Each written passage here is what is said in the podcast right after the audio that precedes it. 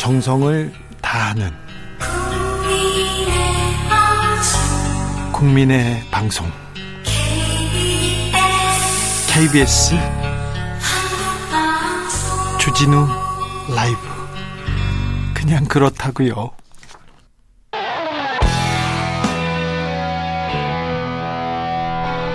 스치기만 해도 똑똑해진다. drive through 시사 주진우 라이브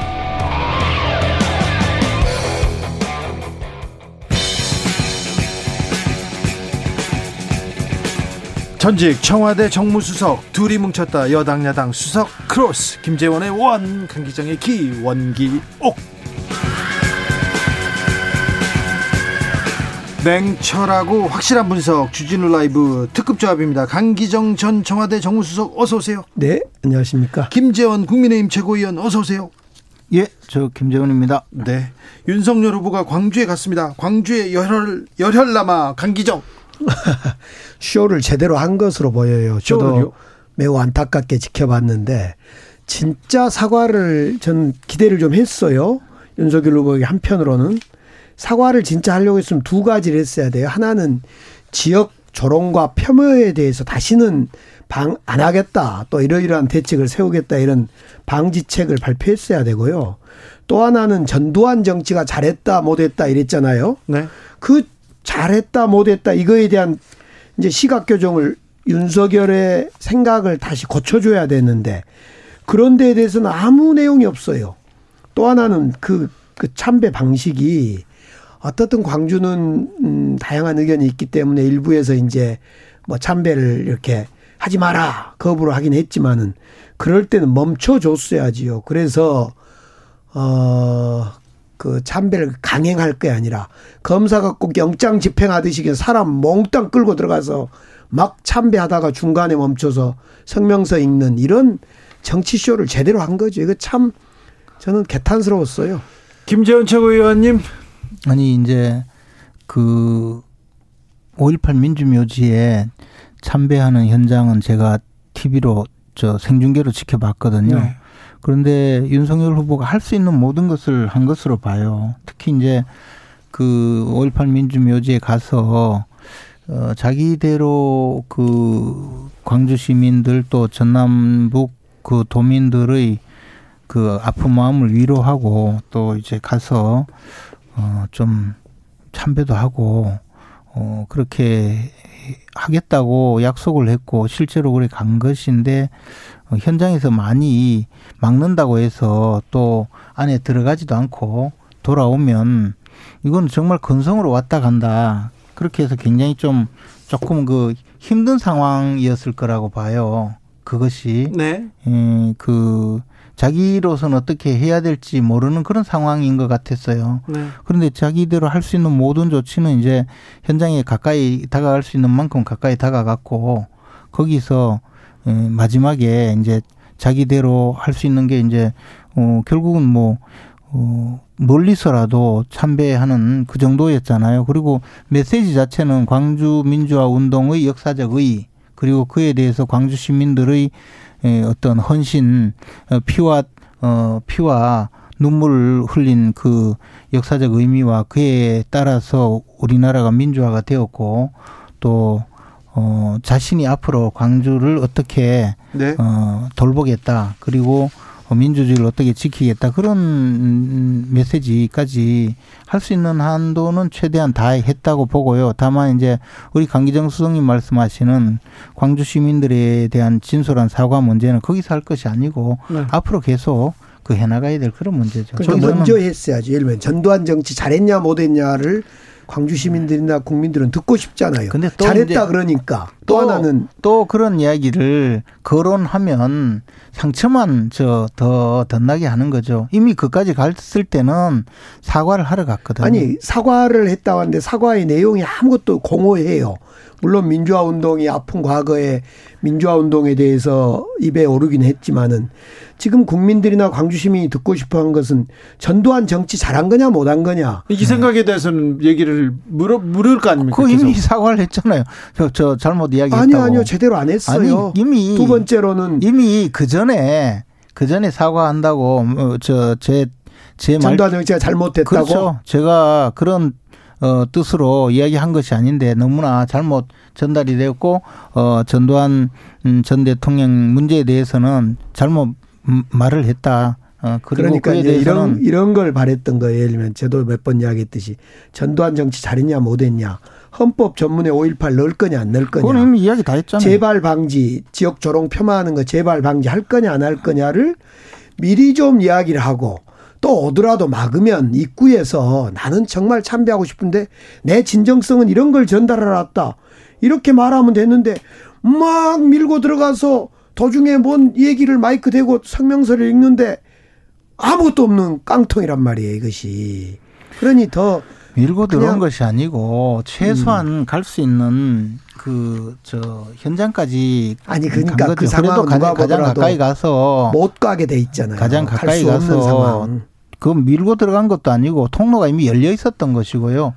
사전에 아마 그 경찰들이 최소한의 통로는 만들었기 때문에 윤석열 후보 이전에 카메라 어, 방송 카메라들이 전부 들어가서 같이 찍었잖아요. 그 말은 윤석열 후보가 밀고 간 것이 아니고 통로는 이미 열려져 있었고 그리고 그 통로의 그 끝까지 가서 참배를 하고 온 거죠. 저는 아무튼 80년대 근데 아무리 정치적으로 반대 입장에 하더라도 너무 무조건 공격만 하고 어 아니, 공격이 아니라. 이런 저 저 그 그래도 윤석열 후보가 할 수 있는 그 최대한의 성의를 그 봐가면서 조금 봐줄 것은 봐주고 하시지 무조건 그냥 어그 잘못되었다라고만 이야기하다가 보니까 이제는 왜 들어왔냐고 또 이야기하시는 거는 너무 심하신 것 같아요. 아니 그러면 예를 들어 그까지 갔는데 했는데 아니 그까지 갔는데 예를 들어 어 문을 막고 있다고 해서 아이 그럼 뭐 뭐뭐 오지 말라니 저는 이, 이대로 갑니다. 그럽니까? 그래도 중- 그리고 이미 또 건요. 제 더군다나.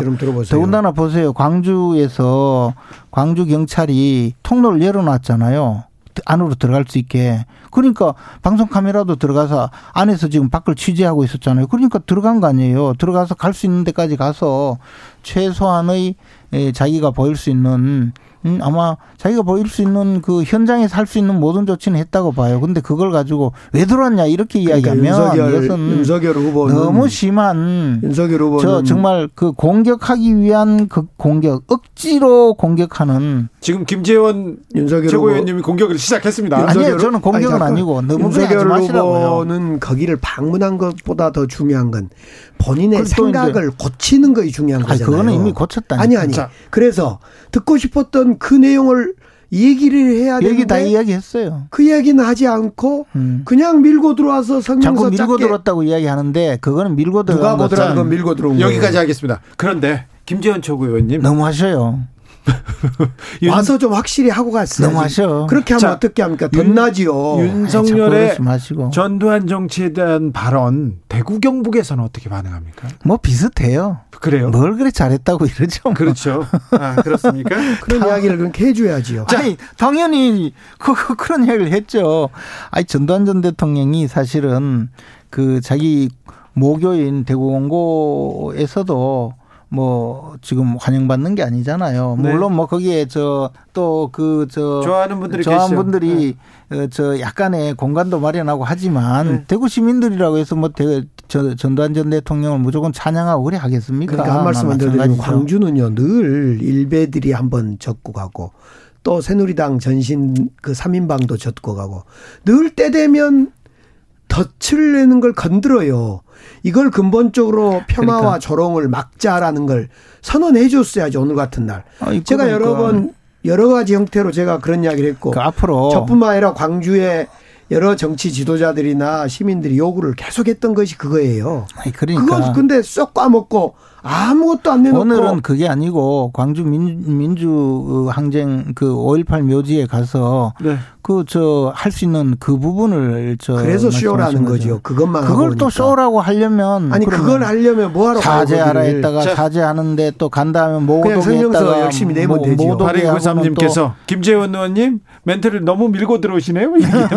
자, 그건 아, 아니고요. 강기정성님은 아주 목을 조아리기를 바라고 있네요. 0335님께서. 아, 목을 목을 그냥 비틀고 게 싶어서 아니라 말씀하시는 생각을 고치란 이야기죠. 생각을. 자, 아무튼 오늘 사과문을 읽었습니다. 앞으로 광주에 그리고 5월 단체한테 그리고 그게 또 무슨 사과문이에요, 그것이 정말. 아이고. 저는 알겠습니다. 화면을 지켜보고 있었는데 아이고. 화가 나서 정말. 뭘 그렇게까지 아니 아니요 네. 그렇잖아요. 아무튼 계속해서 진정성을 보이셔야 될 것 같습니다. 자, 다음 김재원 최고위원님한테 좀 물어볼게요. 네. 이준석 대표가 예. 윤석열 후보한테 비단 주머니 두 개 주던데 네. 그 안에 뭐 들어 있습니까? 아니 비단 주머니는 그냥 상징적인 상징적인 거죠. 것이고 그러니까 그 안에 뭐 들어 있어요? 어, 그 안에는 뭐, 저, 그냥 그 부피를 만들기 위한 네. 보충제가 들어 있죠. 그래요? 그냥- 그리고 그 전에 그, 저, 문서로 네. 이런 것 좀 챙겨 보시라 하고 네. 여러 가지 주제로 다양한 내용으로 주신 것으로 알아요. 네, 그리고 네. 그것을 윤석열 후보는 또 아주 꼼꼼히 그, 그 읽어보고 또 그에 대한 답도 마련하고 있더라고요. 변선희 님이 또 물어봅니다. 김재원 최고위원께 뭐 여쭤봐 주세요. 왜 40명만 탈당했다고 왜 그러셨어요? 이렇게 물어봅니다. 아, 그거는요. 그 틀린 이야기가 아니고 네. 제가 이야기할 때는 네. 저 시도당의 집계가 되어 있지 않고 중앙당에 네. 탈당계가 접수된 게 40명이라고 하니 네. 사무총장에게 물어봤고 사무총장이 저와 이준석 대표가 있는 자리에서 네. 40명 정도 탈당했다 현재까지 네. 그렇게 대답을 해서 제가 중앙당에 접수된 것은 그렇고 시도당의 접수분은 아직 집계가 되어 있지 않다라고 어 언론에 말씀을 드렸는데 어그 방송이 나간 후에 이준석 대표가 곧바로 시도당에 집계를 해서 그게 아니라 이만큼 나갔는데 무슨 소리냐 이렇게 해서 어 그 차이가 난 것 뿐이지 제가 뭐 틀린 이야기 한 것은 아니었고요. 아, 그렇군요. 그러니까 뭐 결국에는 청 년들이 대거 탈당하는 걸 감추려다 들통난 거 그게 아니에요? 아니고 대거 탈당이 아니라 어 지금도 탈당보다는 그 입당 숫자가 많다고 제가 또 또 미심쩍어서 오늘도 어 방송하러 올 때 사무총장이 다시 물어봤고 다만 많습니까? 탈당보다? 그건 거석당원이라면서 그 뭐랍니까 입당- 권리 우리로 말하면 권리당원이 아니라 그냥 일반 당원. 그것도 말이 안 되는 게 그럼 이준석 대표가 거짓말을 하네? 아니에요 그게 아니고 입당하면 3개월 당비를 내야 예. 그 책임 당원이. 되잖아요. 예, 예, 그러니까 예. 지금은 당비를 내는 당원이 들어와도 책임 당원의 자격을 얻지 못하죠. 근데 그거는 뭐 그런 것이 중요한 것이 아니고 전체적으로 입당 탈당 숫자를 보면 그래도 아직도 입당한 숫자가 많고 저 전당대회에 다만 청년들 2030 세대는 조금. 탈당한 분이 더 많아요. 그러니까 네. 굉장히 우리로서는 참 안타깝고 네. 어려운 일이고 또 하나는 그분들을 붙들지 못하는 당을 빨리 좀 더 청년들이 더 애정을 가질 수 있도록 그 만들어가는 것이 저희들 숙제죠. 그렇죠. 청년들의 마음을 좀 잡는 게 민주당도 숙제고요. 민주당이 더큰 숙제를 민주당은 가지고 있어요. 민주당은 따져보면 그렇죠. 마- 저 20대 엑소더스가 일어나 있을 거예요 벌써. 한 20대 남성 지난 한 1년 동안 탈당이 뭐 제가 청와대에 있어 수십만 아닌가요? 20대 거기는? 남성들은 네. 아무튼 우리 정부에 대해서 네. 호의적이지 않아요. 그래서 그들을 위한 여러 가지 주택 정책이나 전 국민이 호의적이지 아, 않아요. 그런 주식 음, 보유에 대한 세제 혜택 등등의 공약을 지금 내놓고 있죠. 네. 근데 전 국민이 호의적이지 않아요. 그렇지 않아요. 아, 그런데 저 근데 지금 국민의힘도 그렇고요. 국민의힘을 지지한다. 홍준표 후보를 지지한다고 했던 사람들은 명확하게 2030 남성입니다. 그런데 이재명 후보도 2030 남성을 위해서 향해서 메시지를 냅니다. 왜 남성만 바라봅니까? 아니 이제 그게 지금 저는 그것도 잘못이라고 봐요. 그러니까 이제 이게 이제 소위 저 2030 세대들이 예, 많이 활동하는 커뮤니티가 조금 이른바 반패미 성향의 네. 그 어, 글들이 많거든요. 네. 그렇다고 해서 어, 우리 국민 중에 2030 여성들은 또, 또 이제 관심사가 다르고 남성들도 관심사가 다르다고 하더라도 전 국민들에게 어, 공감할 수 있는 여러 가지의 정책 대안이든 또는 정치적인 이슈든 끌고 가는 노력이 필요한 것이지 어, 2030 세대의 남자만 타겟으로 잡고 어떤 일을 벌이겠다고 하는 것은 네. 사실은 이게 예, 조금 저는 저 어떤 국민 정당으로서의 기본 자세에서도 문제가 있고 설사 표에 조금 도움된다고 하더라도 꼭 그렇게 갈 수는 없을 거라고 그렇죠. 생각합니다. 예. 말씀은 그렇게 해도 사실은 젠더 갈등을 가묘히 이용했던 것이 이준석 대표고 이준석 대표가 그 젠더 갈등을 통해서 남성들의 지지층을 음. 끌어오는 여러 가지 뭐 발언도 대표가, 했었고 이준석 대표가 그렇게 했다고 생각하지 않고 다만 이준석 대표는 음. 어, 오히려 2030 세대 중에서 2030 남성 세대에 예. 어, 스스로가 조금 더 그 친화적이죠. 자기가 남자고 그에 대해 관심이 많을 뿐이지 그걸 이용해서 무슨 뭐 표를 노렸다든가 그렇지 않아요. 국힘당은 훨씬 더 남성에 대한 젠더 갈등을 통해서 남성의 호소력을 더 어, 많이 한것 같고 사실은 않아요. 이재명 후보가 내놓는 주택 정책이나 주식 보유 그 세제 혜택 이런 걸 보면 남녀 뭐 차별을 두거나 이러지는 않습니다. 단지 남성들이 더 군입대 문제도 있고 그래서 예민하게 네. 더 반응해서 네. 예, 그들에 대한 더 호소를 하고 있는 거죠. 2565님께서 아까 당원 탈당 러시 관련된 얘기할 때 문자가 왔습니다. 그럼 이준석 대표가 나빴네. 아주 재원 아재를 혼쭐을 내주더만 아이고 정신 차리라고 이준석 대표 얘기. 아니 뭐 저 제가 이제 그 대표가 이제 그런 자료를 만들었으면 저에게 좀 알려주면 또 그거 맞춰서 하지 제가 뭐뭐 뭐 무슨 뭐 딴 이야기가 아니고 그 상황은 우리가 공개하자고 이야기를 해서 공개한 건데 네. 그러나 이제 어 뭐어 어, 보니까 저 탈당한 분들이 이만큼 많다고 네. 또 저에게 알려 주셨으면 당연히 그렇게 또 이야기를 했겠죠. 알겠습니다. 근데 자 국민의힘 선대위 잘 가고 있습니까? 윤석열 후보 생각은요? 이준석 대표 생각은요? 그리고 김종인 전 비대위원장은요? 저는 세 분 다 생각을 모릅니다. 어떻게 제가 알겠습니까? 그런데 이제 추측해 보건데 네. 어, 윤석열 이, 이 선대위는 저 대통령 후보가 결정하도록 당헌에 명백히 나와 있습니다. 네. 그래서 대통령 후보가 선거를 치르기 위해서 그 선거 대책을 위한 기구를 만들고 선거 대책 위원장 임명권 자체가 또 대통령 후보에게 있거든요. 근데 대통령 후보는 지난 월요일 날 우리 그 최고회의에 참석해서 권성동 의원을 그 비서실장. 으로 임명하겠다. 그리고 권성동 의원으로 하여금 자기도 물론 해야 되는데 권성동 의원으로 하여금 전임 그 대표들 또는 비대위원장들 또 당의 상임 고문들을 두루 접촉해서 고견을 많이 듣고 어, 그분들의 뜻을 참작해서 하겠다는 것이고 또 하나는 어, 많은 분들이 참여하는 음? 그런 선대위를 구성하겠다는 그런 취지로 이야기를 한 것 같아요. 권력 그러면. 다툼이 시작된 거죠. 지지율이 좀 올라가면서 지금 권력 다툼이 어, 내부에 권력 시작된 다툼이 거고. 아니고 민주당을 아니에요. 민주당을 들어보세요. 민주당 후보를 이기기 위해서 얼마나 그러니까. 제대로 그 어, 싸울 수 있는 진영을 마련하겠느냐라는 문제. 그만 밀고 들어오시고 강 기정. 권력 다툼을 사실상 밀고 들어온 건 저쪽인데. 김종인 비대위원장은 원래 독상을 받기를 좋아하는 사람입니다. 그러니까 정권 내놔라. 정권 내놔라. 안 내놓으면 선대위가 어떻게 구성된가 보고 내가 합류할 걸 결정할 거다 하면서 계속 지금 버티고 있는 거예요. 10명 힘겨루기를 하는 거죠.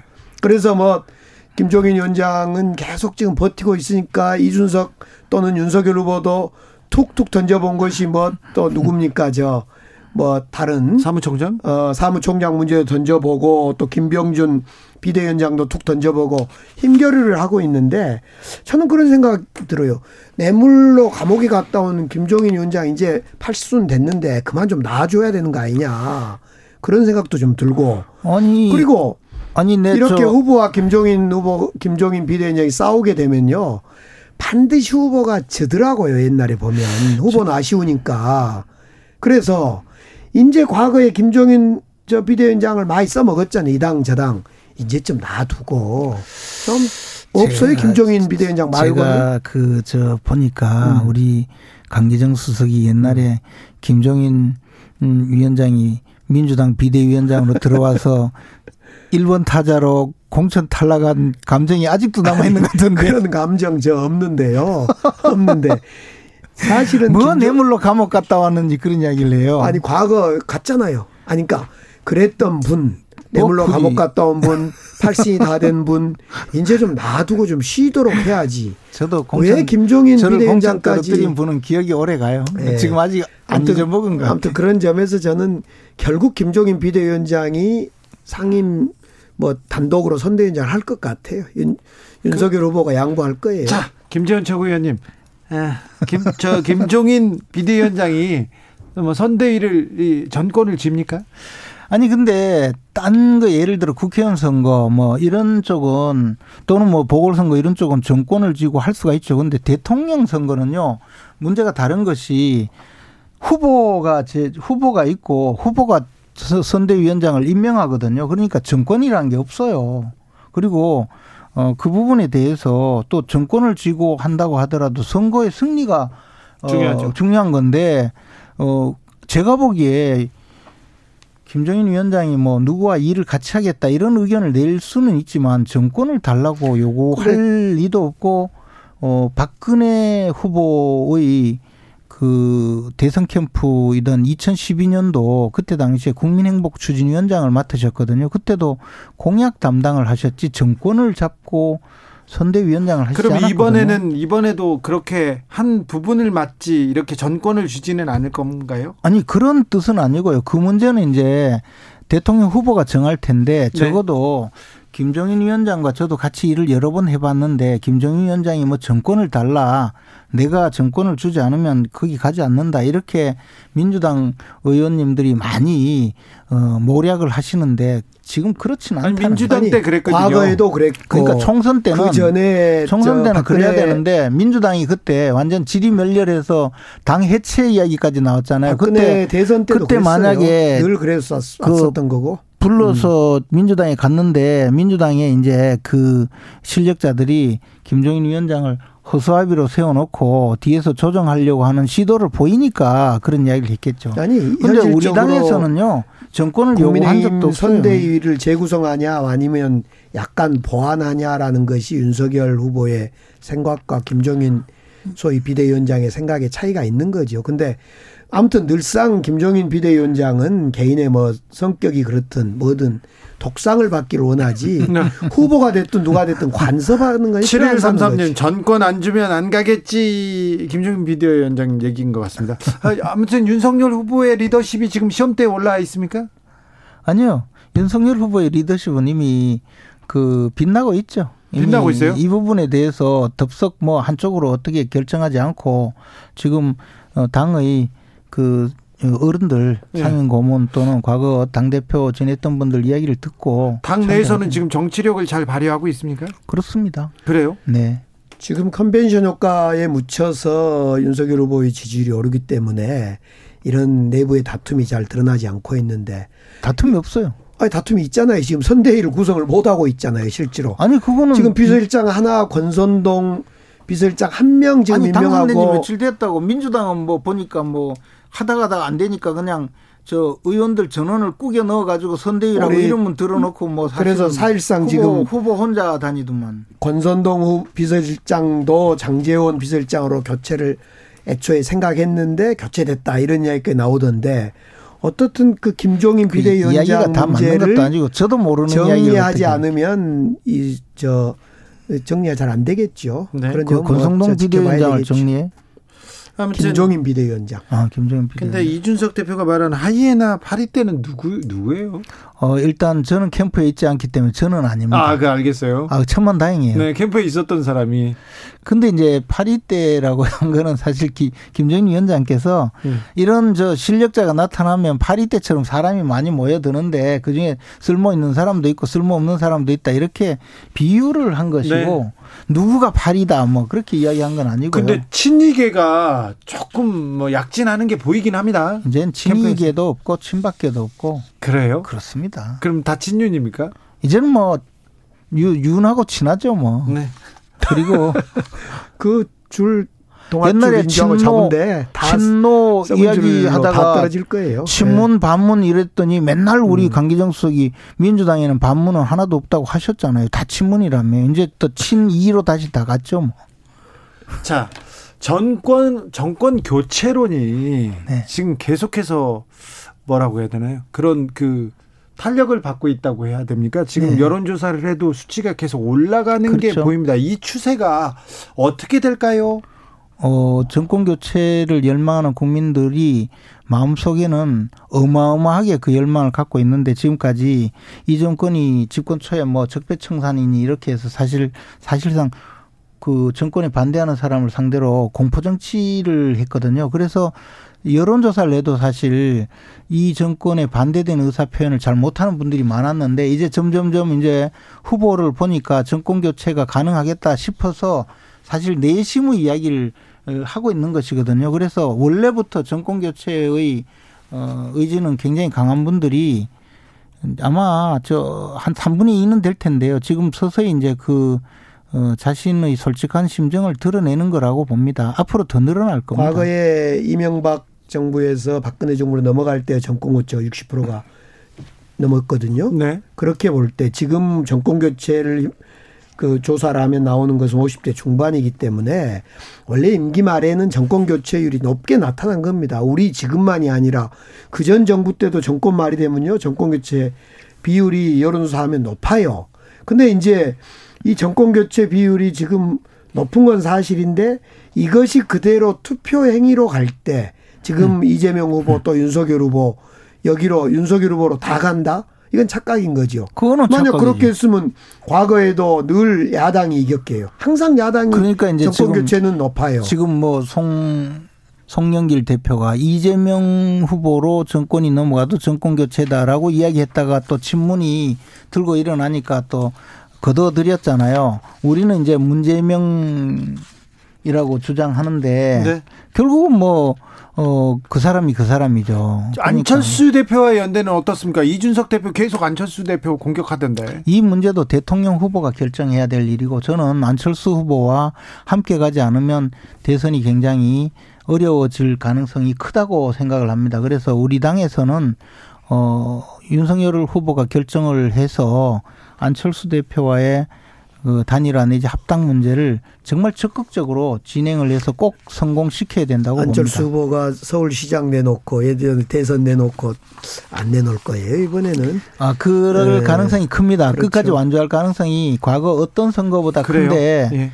그렇지만 우리는 모든 노력을 다해서 아, 노력은 하셔야죠. 예, 안할 수가 없죠. 성공시켜야 합니다. 예. 노력은 하셔야죠.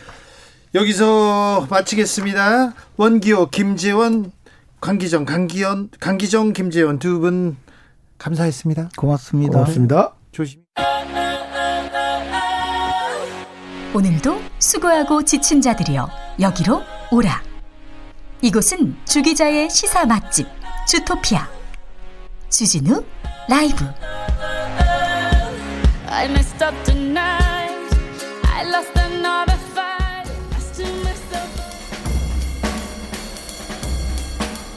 느낌 가는 대로 그냥 고린 뉴스 여의도 주필. 새벽에 내린 서울 첫눈 지난해보다 한 달 빨라 국민일보 기사인데요. 오늘 새벽 첫눈이 서울에 내렸습니다. 어, 지난해보다는 30일 빨랐고요. 평년보다도 열흘 빨랐습니다. 아, 첫눈처럼 너에게 가고 있습니까? 눈이 와서 설레고 있습니까? 설레야 합니다 코로나19로 플라스틱 쓰레기 840만 톤 더 생겼다. 한국일보 기사인데요.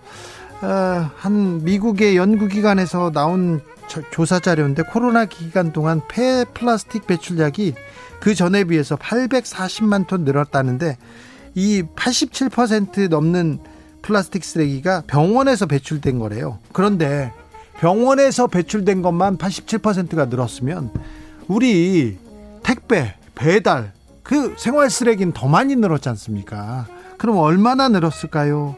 아, 플라스틱 쓰레기가 압도적으로 많이 배출된 나라는 46% 이상 아시아라고 합니다. 우리도 좀 책임이 있지 않나 조금 반성하게 됩니다.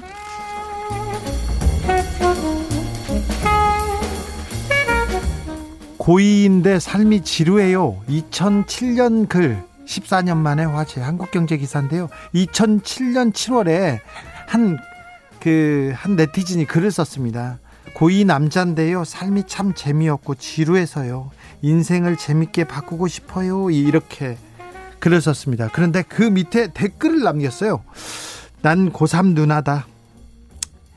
인생에서 재미있는 거 찾는 건 뭐랄까 쓰레기 안에서 황금 찾기다. 그냥 재미있는 일을 딱히 말할 수 없지만 삶이 지겹고 외로우면 그냥 자체로 즐겨라.